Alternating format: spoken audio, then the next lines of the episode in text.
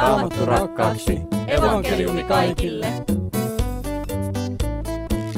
Tervetuloa kuuntelemaan Suomen evankelis-luterilaisen kansanlähetyksen tuottamaa avainkysymyksiä ohjelmaa. Ohjelma, jossa minä esitän kysymyksiä, mutta en suinkaan ainoastaan omia. Saattaa olla, että joskus joku omakin sinne lipsahtaa mukaan, mutta hyvä kuulija, nämä on teidän kysymyksiä. Tänne saa lähettää kysymyksiä. Menemällä KL Media, niin siellä on sellainen palata, palautelomake, niin siellä voi käydä näpsyttelemässä.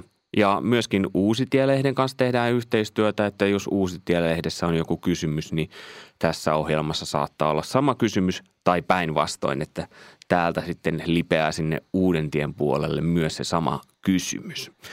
Ja myös Donkkilehdessä junnut saa esittää kysymyksiä, eli eri ikäryhmät huomioiden näitä kysymyksiä tulee.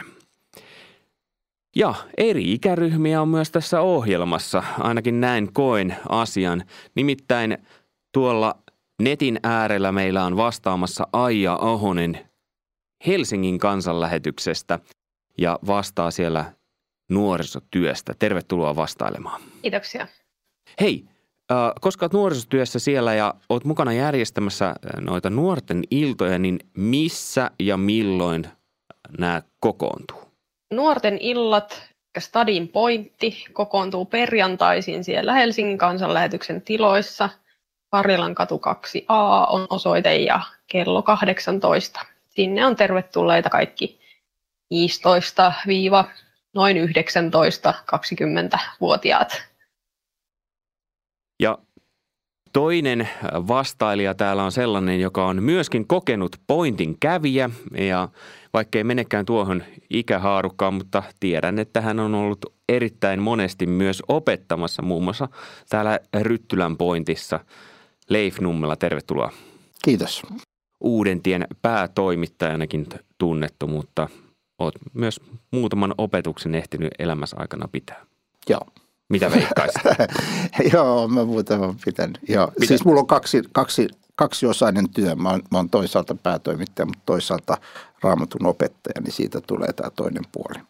Mitä veikkaat, kuinka monta opetusta? Ei aavistustakaan. No niin, mennään ei-aavistusta linjalla. Katsotaan, onko vastaus seuraavaan kysymykseen. Ei aavistustakaan.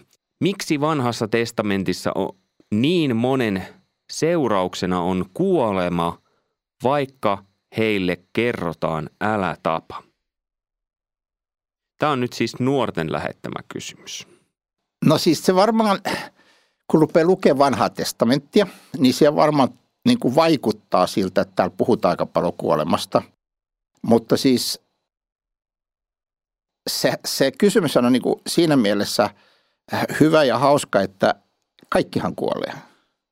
Siis on, me, onko noin? Me, me, meillä on niin sataprosenttinen, meillä on sataprosenttinen niin kuin, äh, kuolleisuus.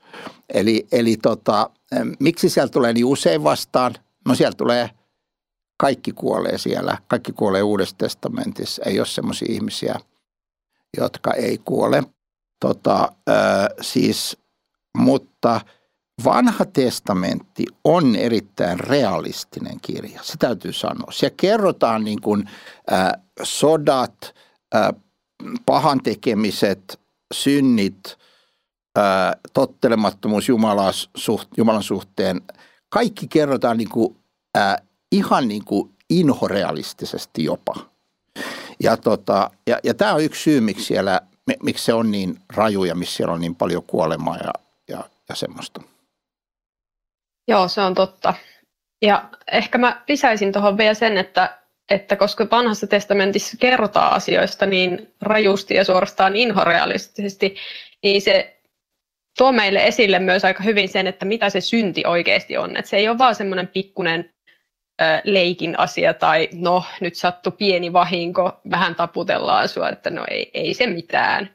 Vaan se on oikeasti vakava juttu ja, ja sen takia koska se on niin vakava juttu ja varsinkin koska Jumala on pyhä ja synti on jotakin niin päinvastasta kuin se Jumalan pyhyys ja erottaa meidät niin totaalisesti Jumalan pyhyydestä, niin se ei olisi ollenkaan oikeudenmukaista, jos Jumala sanoisi vaan, että no ei se mitään. Ja jos niin kuin synnin seurauksena olisi vaan taputtelua selkää ja sen, no kyllä sä nyt saat anteeksi, eikä mitään tapahtuisi. Se on yksi niistä asioista, mitä vanha testamentti aika selkeästi käy läpi. Tosi hyvä, hyvä, hy, hyviä pointteja ja tuosta tulee mieleen tämmöinen.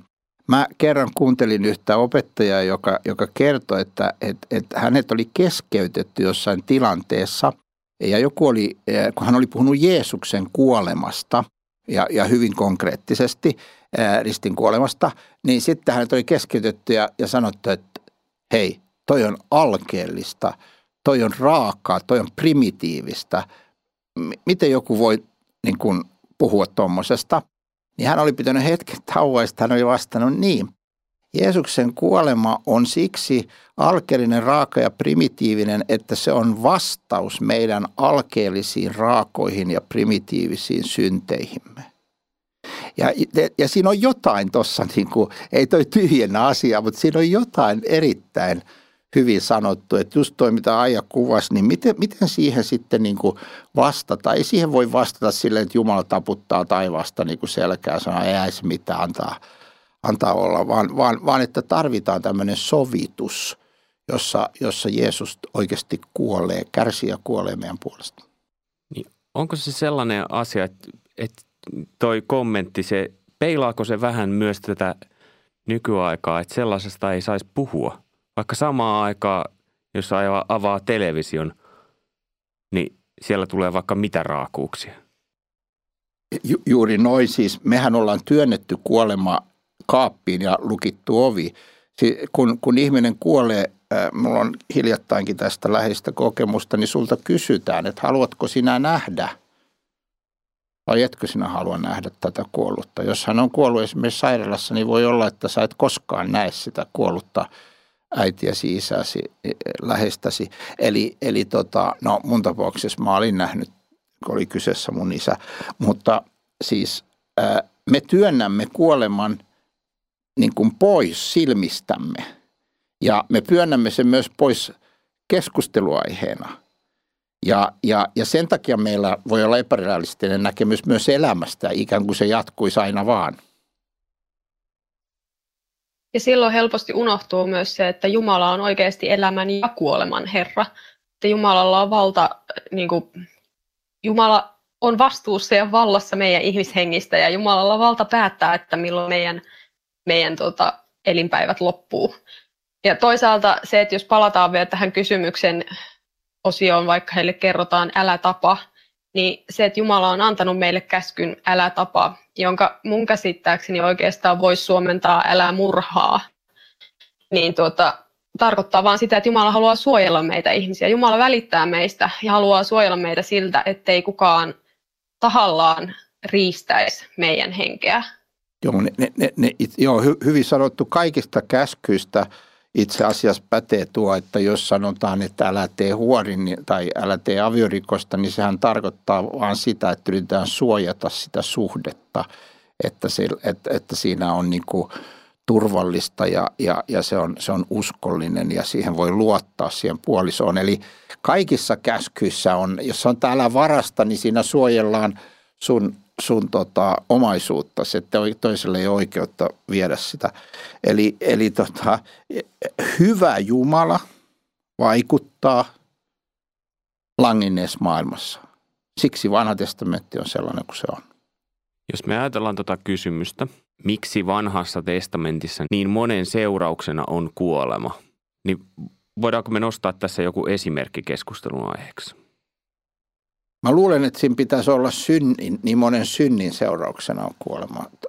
Aika suurella todennäköisyydellä se on se alkuperäinen kysymys.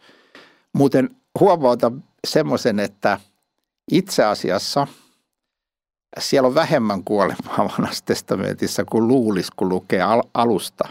Kun lukee alussa, niin Jumala sanoo, että, että mä oon luonut sulle hyvän maailman ja kaikki näin, syö vapaasti tuosta ja näin. Ja sitten hän sanoo, älä yhden, yhden niin kuin asian kohdalla älä. Ja sitten hän sanoi, jos sä siitä syöt, niin sä kuolet. No, ihminen syö, ei se kuole heti. Se elää pitkään. Ja sitten seuraavat ihmiset rikkoo, nekin elää kuitenkin tosi pitkään. Ja siis me saadaan alusta asti armoa paljon enemmän kuin me ymmärretään. Me saadaan niin tämmöinen armahdus ihan alusta alkaen ja se jatkuu koko ajan. Ja me, me, me miten sen sanoisi, että me kuollaan vähemmän kuin meidän pitäisi. Se kuulostaa hullulta, mutta me, me, niin kuin, me, me saadaan enemmän armoa kuin me aavistetaankaan. Tarkoitatko nyt sillä, että me saadaan enemmän armoa, että jos ajatellaan sitä vanhaa testamenttia, että siellä ihmiset on saanut enemmän armoa kuin ne ehkä aavistanutkaan, mutta niin kuin myös omalla kohdallamme. Täsmälleen. Me, sa- me, me, me saadaan koko ajan armoa. Siis jokainen päivä on, on, on me, me elämme armosta, koska jos, siis jo, jo, perutetaan vähän sinne alkuun takaisin vielä. Jumala sanoo, että, että, että on yksi ehdoton asia, että jos sä, jos sä tämän rikot, niin sä kuolet. No sieltä pitää sitten nimenomaan rikkoa. Siis ensimmäinen ihminen, toinen ihminen, kolmas ihminen. Kaikki rikkoo sitä. Niin jos Jumala soveltaisi vain lakiaan ja pyhyttään, niin ihminen kuolisi heti. Ja sama mulla.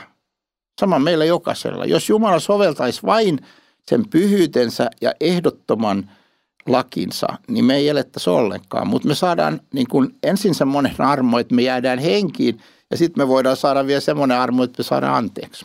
Mutta nyt mä oon puhunut vähän liikaa. Oikein hyviä pointteja. Samaa mieltä. Ja ehkä sitten nostaisin vielä sen, että, että jos vertaa niitä muita kansoja, mitä silloin samaan aikaan eli, kun niissä ajoissa, kun mistä vanha testamentti kertoo Israelista, niin se Israelin laki, jonka Jumala israelilaisille antoi, niin oli monessa asiassa paljon lempeämpi kuin niiden naapurikansojen lait, että siitä puuttu sellaista turhaa kostoa. Ja ne oli enemmän sellaiset säännöt, joilla se kansa pysyi järjestyksessä ja hengissä siellä erämaavaelluksella ja sen jälkeen, että meille monet niistä laista saattaa tuntua kauhean semmoisilta brutaaleilta, mutta, mutta siihen aikaan suhteutettuna, jos vertaa niihin muihin kansoihin, niin ne on ollut aika armollisia jo ne laitkin.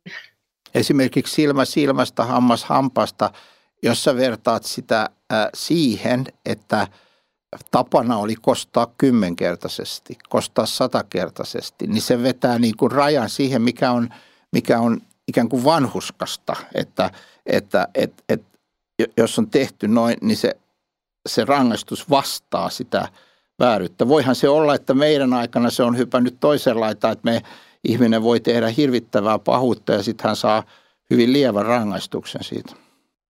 Niin on näitä kohtia, joissa sanotaan, että, että jätä kosto Herralle. Että, e, että vaikka on se laki, että silmä, silmästä hammas hampaasta, niin kuitenkin se kosto on viime kädessä Herran, koska hän yksin tietää, mikä on oikeasti oikeudenmukaista. Joo, samaa mieltä. Ja sitten siis on, to, tota mä oon miettinyt ihan henkilökohtaisesti joskus, kun on kokenut, että, että, jo, että on tehty itseä kohtaan jossain yhteydessä vääryyttä, niin sitten niin sit pamahtaa mieleen toi sana, mitä Aija nyt sanoi, että, että jätä, jätä asiasi niin kuin Herran haltuun että, tai, tai sen kostoon Jumalan niin nythän se kosto ei tarkoita just semmoista kostamista, vaan se tarkoittaa siis just sitä vanhuskasta oikeaa tuomio. Niin että, että, että pystynkö mä niin kuin jättämään tämän asian niin kuin Jumalalle ja sanomaan, että, että, että, että mä annan anteeksi tahdollani ja sitten mä jätän sen asian niin kuin Jumalan käsiin. Hei, kiitos oikein paljon Aija ja Leif, kun olitte tässä ja Leifiä voi lukea hänen juttujaan tuossa Uusitie-lehdessä aina silloin tällöin, jos ei muuta, niin pääkirjoitus ainakin ja Aijan tapaa, jos on nuori, niin tuolla Stadin Pointissa perjantaisin kello 18 Karjalan katu jotain. Mikä se on? 2A. 2A. Oikein paljon kiitoksia sinulle hyvä kuulija, kun vietit tämän hetken kanssamme ja lähettäkää kysymyksiä tänne avainkysymyksiin, niin niihin vastaillaan, mihin pystytään. Minä olen Mika Järvinen ja sanon oikein hyvää ja siunattua viikonloppun jatkoa ja moi moi. Raamattu rakkaaksi, evankeliumi kaikille.